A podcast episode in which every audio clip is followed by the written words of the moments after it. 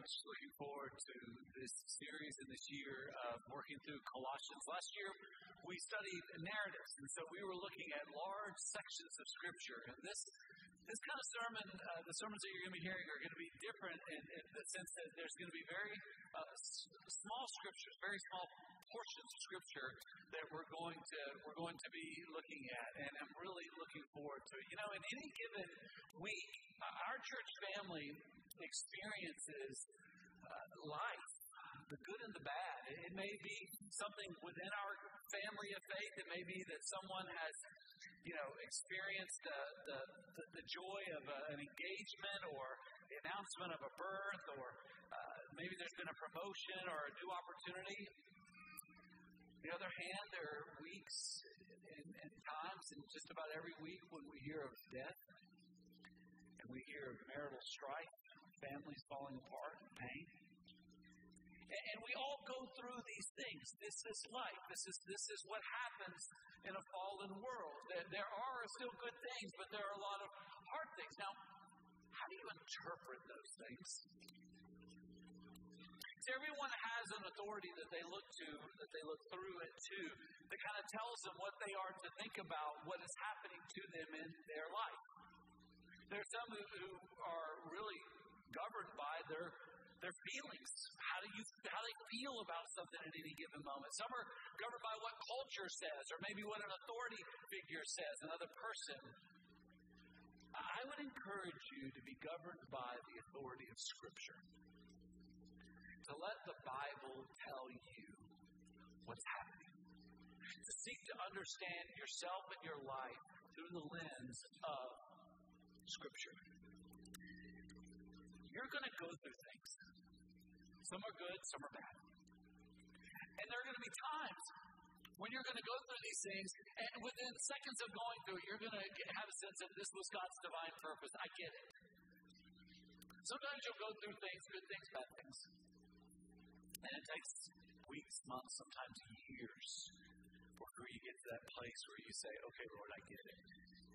I get why this had to happen. Please understand there will be some things you will go through that you won't get until you are face to face with Jesus. But the Bible says that in that moment, you'll get it and you will be glad. Friends, Scripture tells us that God has a divine purpose for all things. That our God is not this transcendent being that is uh, other, so far other than us, that He has no contact. No, no, no. God is both transcendent, that is over all things, and He's immanent. He's right there in the midst of it. He's working in it. And what, what we want to do in this series as we're beginning Colossians, we want to we want to figure out what that means and what it looks like in, in the real world. And so there are some there's some foundational scriptures that I, I want you to have that, that you're processing as I'm preaching through this this first series this month. The, the, the first one is this. If you got your Bible, I hope you do. Turn over to Psalm 139. Psalm 139, verse 16. You're, you're not going to fully understand this verse, um, but you can sort of get it, and that's what I'm hoping will happen is that you'll get the thrust of it. Not that you'll understand how, but that you'll get the thrust of it. Again, this is fundamental to, to this series. Psalm 139, verse 16 says, Your eyes saw my unformed substance. In your book were written, every one of them, the days that were formed for me, when as yet there were none of them. God has already written your story. Now you're going to make millions of decisions in your lifetime, and you're responsible for every single one of them. But God is sovereignly working His divine purpose for you, in you, through you, that, that has a divine purpose. And I want you to get that. I, I don't understand how, I just know it's true. Another verse. Go to the New Testament and go to Ephesians chapter 2.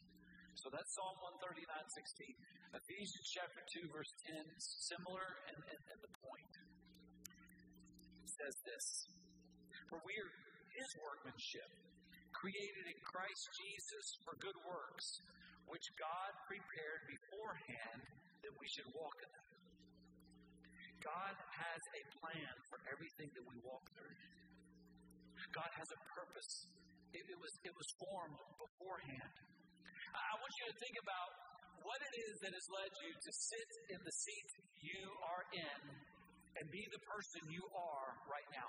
First of all, why in the world are you in Bowling Green, Kentucky? How did you get here? I can assure you it wasn't just your decisions, it was the decisions of your ancestors, thousands of decisions. Decisions that they were made, that, that they made, that were made for them. Why do you wear what you wear? Think about it. Because some Yahoo created the idea of what you're wearing right now. Some of you are strangling yourselves on ties right now, and good for you. Great. Some of you are you're in your life.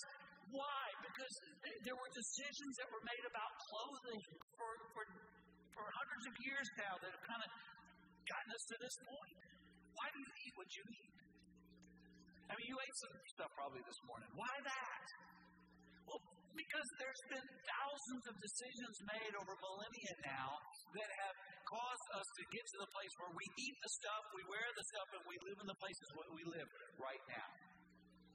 And all of that is under God's divine purpose. You are not an accident. You are a divine purpose.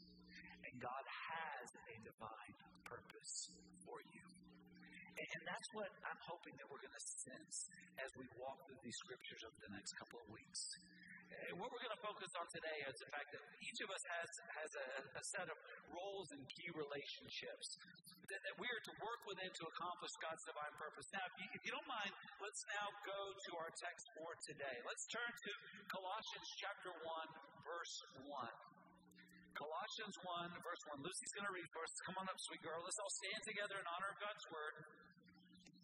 Again, I know the text is small. It's, it's, it's bigger than you think. I know the reader is small, but you can't take her. All right?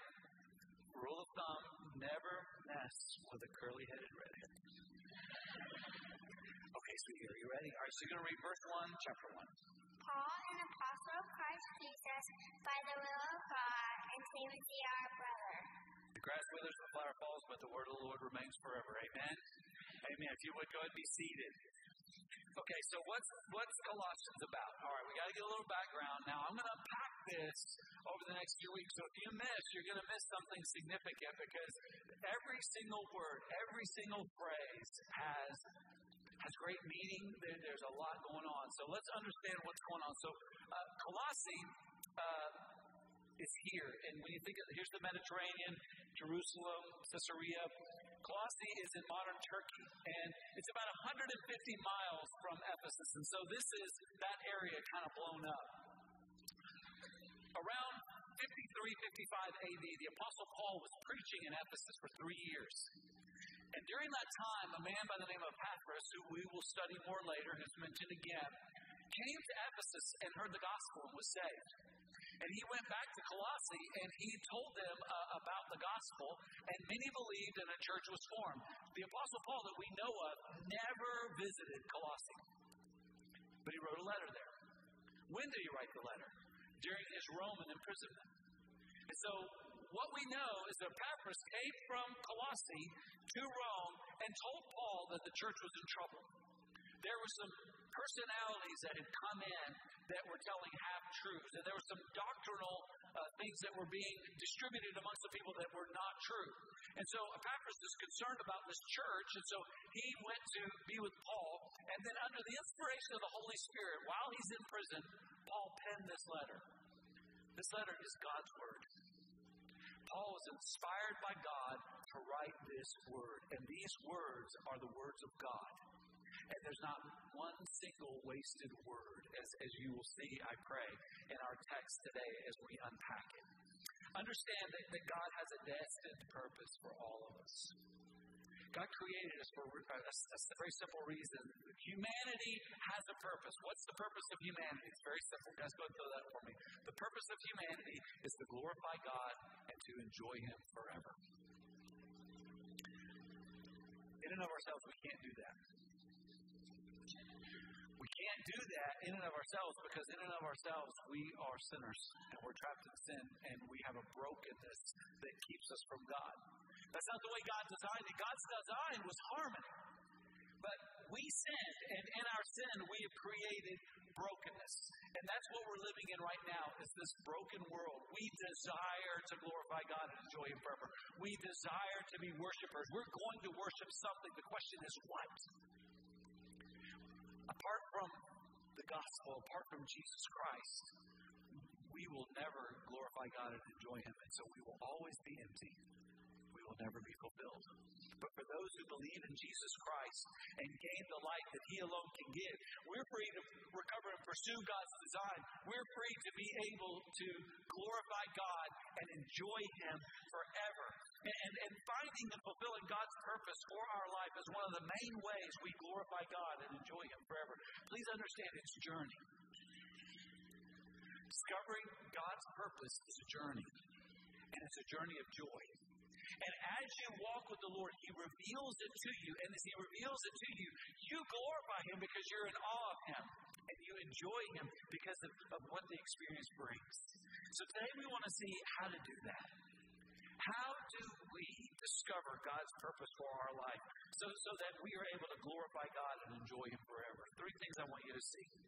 First of all, we discover God's divine purpose in our roles and responsibilities as we, first of all, leverage our our own unique story. Everybody in this room has a unique story.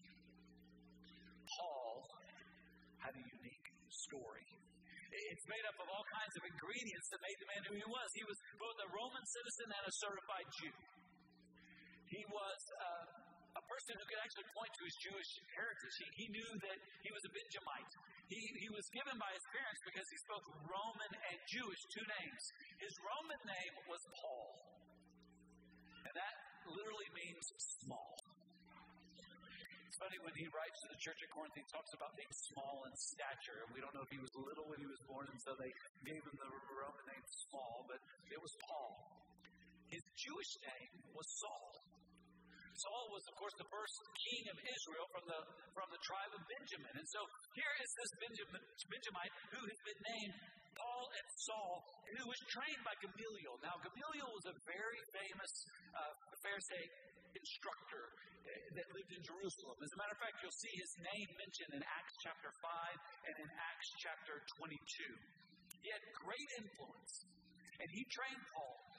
And one of the things that Gamaliel was known for was not only raising up very strong Pharisees, but those who had an acumen for understanding the Roman culture and philosophy. And so he was a philosopher who would develop an understanding of the Jewish faith.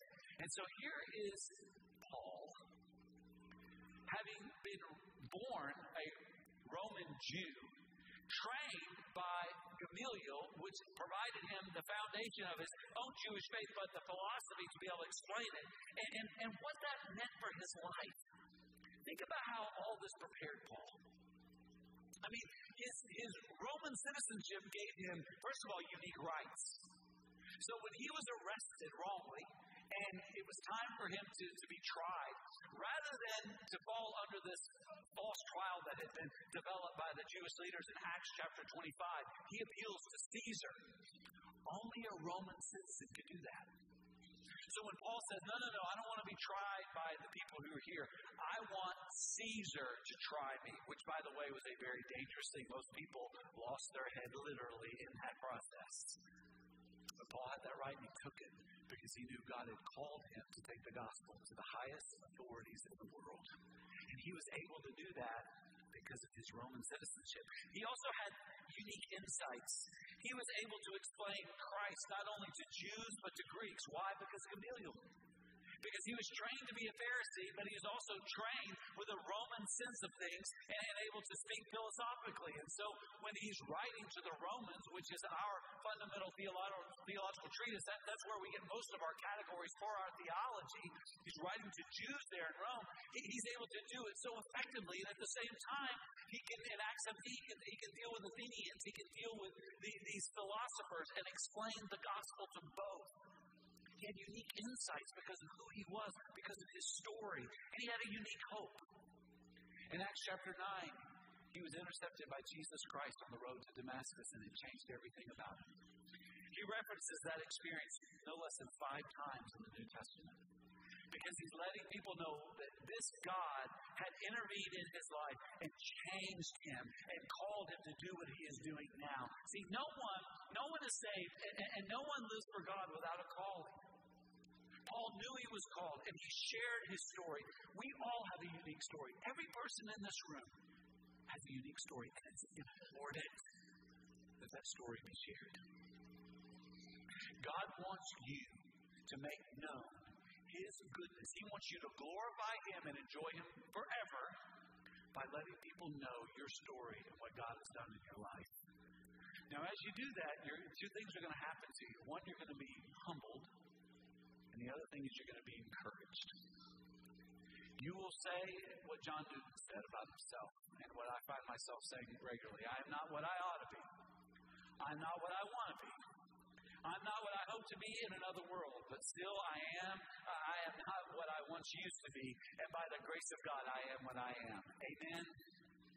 This is the way of the work of God.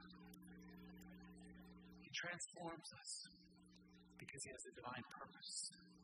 And if we discover that as we embrace this story, as we share our story, as we live in this story, God wants you to make your story known and to let other people know about Jesus and what He's done for your life. And that's a part of your calling. And like Paul, we all have a unique calling, so write it down. We discover God's divine purpose in our roles and responsibilities as we leverage our unique calling. Paul says here, an apostle by, uh, sorry, apostle of Jesus Christ by the will of God. If you go back to 1 Corinthians 15, I encourage you to do that. You get a sense of the way Paul saw himself. He saw himself as one abnormally born into the office of the apostleship. He saw himself as the least of all the apostles, and yet he wrote much of the New Testament. He did many miracles. He, he planted many churches. He had this confidence about him. And here's what he knew he knew that he was living in God's will hear me. If you know you are in the middle of God's will, you can endure anything. You can suffer to the worst extent imaginable. You can succeed beyond your wildest dreams and be okay. You know you're in the will of God. The Apostle Paul he knew he was in God's will. How did he know? Because he knew, knew God's word. You've heard me say this before. To know God's word enables you to know God's way, which allows you to walk in God's will. If you do not know his word, you do not know his way, you will not be in his will. Paul knew he was in God's will. He knew he was doing what he was called to do. And so that enabled him to face anything. Everything Paul faced, he knew this is God's will. Think about the confidence that brings to a soul who can suffer as badly as Paul did and know this is God's will. Everything he was, he knew was by God's will. Everything he did, he knew it was by God's will. See, we are all called, and we have to discover that call. And, and, we have to experience that call. And there's three things that will happen when you do that. Write down these three words. The first thing that will happen is there's confirmation within your own heart and mind you begin to do something that God's called you to do. And when you do it, there's something that clicks in you and says, Yes, this is it. I can do this. This makes sense to me. Not only is it confirmed, but it is also affirmed. Other people say, Hey, I think God wants you to do this. You do this well. It seems that God is showing you favor. You seem to be effective at this. Or they say, Please stop doing that. That's bad. You know, I, I, uh, I have guys come and talk with me from time to time, and, and they say, you know, I think God's calling me to preach. And typically, the first thing I tell them to do is go work with middle school students. Because middle schoolers tell you stuff. Here's what I found about middle schoolers, and I've seen this happen. Guys prepared for hours, they come and they teach and they cry, snot bubbles, and they're fired up. And when they're done, child raises his hand. He says, Yes. Child says, You're terrible at this. You should do something else. I saw it happen once. It was funny but sad, you know, all at the same kind of time. But at least he knows now, right? Middle schoolers have a way of letting you know what's going on. And that's a blessing. It keeps you from wasting your time. So if you're looking for a confirmation to preach, go talk to middle schoolers. They'll let you know. Affirmation, confirmation. As you're doing it, you sense it, others sense it. And then the, the third word is energizing. You're energized when you're doing it. You sense God strengthen you. The Apostle Paul, he was called to live and to do hard things, but he knew he was always in God's will. How? Because there was confirmation, affirmation, and energy by the Spirit of God as he was doing it. God has a calling on your life. The only way you're going to figure out what it is is to, is to do it. And that requires relationships. That's the third thing. We discover God's divine purpose in our roles and responsibilities as we leverage our unique relationships. So the letter begins Paul, an apostle of Christ Jesus by the will of God, and Timothy, our brother. Timothy had a unique relationship with the Apostle Paul, and I think it's because they were so similar. Where, where Paul had a Greek and, and uh, I'm sorry, a Roman and Jewish heritage, so did, so did Timothy. Timothy's mama was Jewish, and his daddy was, uh, was a Greek. And so Paul and, and Timothy had this unique understanding of a worldview where they could talk about a Jewish heritage in light of a Greco Roman philosophy. And so these guys just kind of hit it off. But what's interesting is how Timothy was so relational. Whenever you read uh, in the scriptures uh, uh, a letter to Timothy or about Timothy, it's almost always relational. I mean, look at our text today Timothy, our brother. Paul is talking about him in light of his relationship. And when Paul would, would write about him or, or talk to him, he, he, would often talk about him being a love, loving and faithful member of the family of God, of being like a son to Paul, of being concerned about others like a parent or sibling would be. Timothy's life was all about relationships. If you're a Christian, God is calling you to relationships. He's calling you to be a mentor and to be mentored. He's calling you to specific tasks. He's calling you to be in friendships and family where you're committed no matter what. Christians are called to love each other no matter what. That means when it gets hard, that's when you lean in the most, not back. That's why you see in Paul's letters to Timothy, he, he, he chastises him.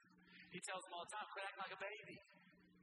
Don't worry about it if you're younger than everybody else. You've been called by the Spirit of God. Quit being so timid. Do your job, man. Come on, son. And you just see it. And, and the apostle, he loved him. And what's he saying? Timothy, quit backing out, feeling sorry for yourself. Quit making excuses. Do what you're called to do. You need relationships with people that will be that lovingly honest with you. If you don't have them, you're self deceived. You need people who love you enough to tell you the hard truth that you don't want to hear, that they don't want to say, but they love you enough to correct you. This is where Timothy was. He had this relationship with Paul. And he reminds us that all of this is happening in relationships. And I, I, want, to, challenge you today, guys. Embrace your story. Learn your calling. Build relationships. And understand there's divine purpose in it all. I don't know if you noticed this earlier. Who likes cake? Yes, yes. Don't like cake, know that there might be something wrong with you. I'm not judging you, I'm just saying there just might be. Cakes are funny. We, we've been watching this show on TV, uh, the uh, the British baking show. Anybody else watching this show? Don't start if you haven't, because it's addictive. Okay. I mean, I don't even like this stuff, and I, I can't wait to see who wins. Cakes are weird. They're made of all kinds of stuff. Everything that, that this cake is made of is made what this cake is. I mean, there's, there's sugar, there's flour, there's butter, there's eggs, and all of these ingredients are put together and then they're heated to make this. Everything about you is an ingredient that God put together to make you. You know, this cake, they, they tell me, has a pound of sugar in it. You think it would taste different if there was a pound of salt? Sounds like a good joke to me. You know, we, we also get to choose what goes in our life. We're not victims. We have a sovereign God, and we have choices that have responsibilities. And you can choose to fill your life with the sweetness of Christ or the bitterness of salt of this world. And it will determine the outcome of who you are. Take responsibility for your life and understand that everything that has happened that's been brought together has, has brought you and made you out of God's divine purpose. You know, think about think about uh, oh they take those together. Think about uh. I understand you, you got to break some eggs to make them. You know, to, to make you, God probably had to break some things that were real important to you. God probably had to break a few dreams, a few ideas, pour it out, create something different out of it. Have you ever noticed that cake, almost all cakes have a purpose? I mean, think about it. How many different kinds of cakes are there? There's birthday cake, right? There's anniversary cake. You know, you walk into an office and you see a cake, the first thing is, what's going on? What are we celebrating? Because see, cakes have a purpose. So do you. Have a divine purpose, and all the ingredients have been put together by God, and He's added heat, real life, to form you into who you are sitting there right now. Now, the question you need to be asking yourself is Am I fulfilling my divine purpose? Am I really sharing my story? Am I really engaged in my calling? Am really relationally connected? And here's what many of you do you dismiss yourself, you let yourself off the hook. And you say, "Oh, I, I'm not, I'm not that gifted. I'm not that important. I, I'm just, you know, I'm just a, I'm just a person who's here. I'm just." Can I just tell you, enough. You are extremely important. Your story is extremely important. You are needed. We need your story. We need your life. We need you connected. We need you engaged. This is bigger than you. God's divine purpose is important. Get in. Get on with it. Have your cake and be it But please stop making excuses. Stop feeling sorry for yourself. Look, I know some of you are going through some hard stuff. You've been through some hard stuff. God has a purpose for it. You may not understand it right now. It may not be till heaven. But I promise you this the Word teaches when you get it, you will agree. What I want to encourage you to do today is to say, God, I don't get it right now, but here's what I'm going to do. By faith, I'm just going to agree that this needed to happen. And that this is a part of my story, and now I can share my story of what you're doing. Some of you are wrestling with a calling. You've been sitting on the bench long enough. It's time to get in, to get rooted, to get involved, to start doing what God made you to do. Stop making excuses and do it. And understand it's going to be messy. Making cakes is messy. Making lives that fulfill God's divine purpose is messy because it's relational. It involves you with other people. Time to stop making excuses and start getting on with what God's made you to be. Get on your knees and ask God to reveal and enable you to fulfill His divine purpose. Let's pray together. Let's stand together as we do.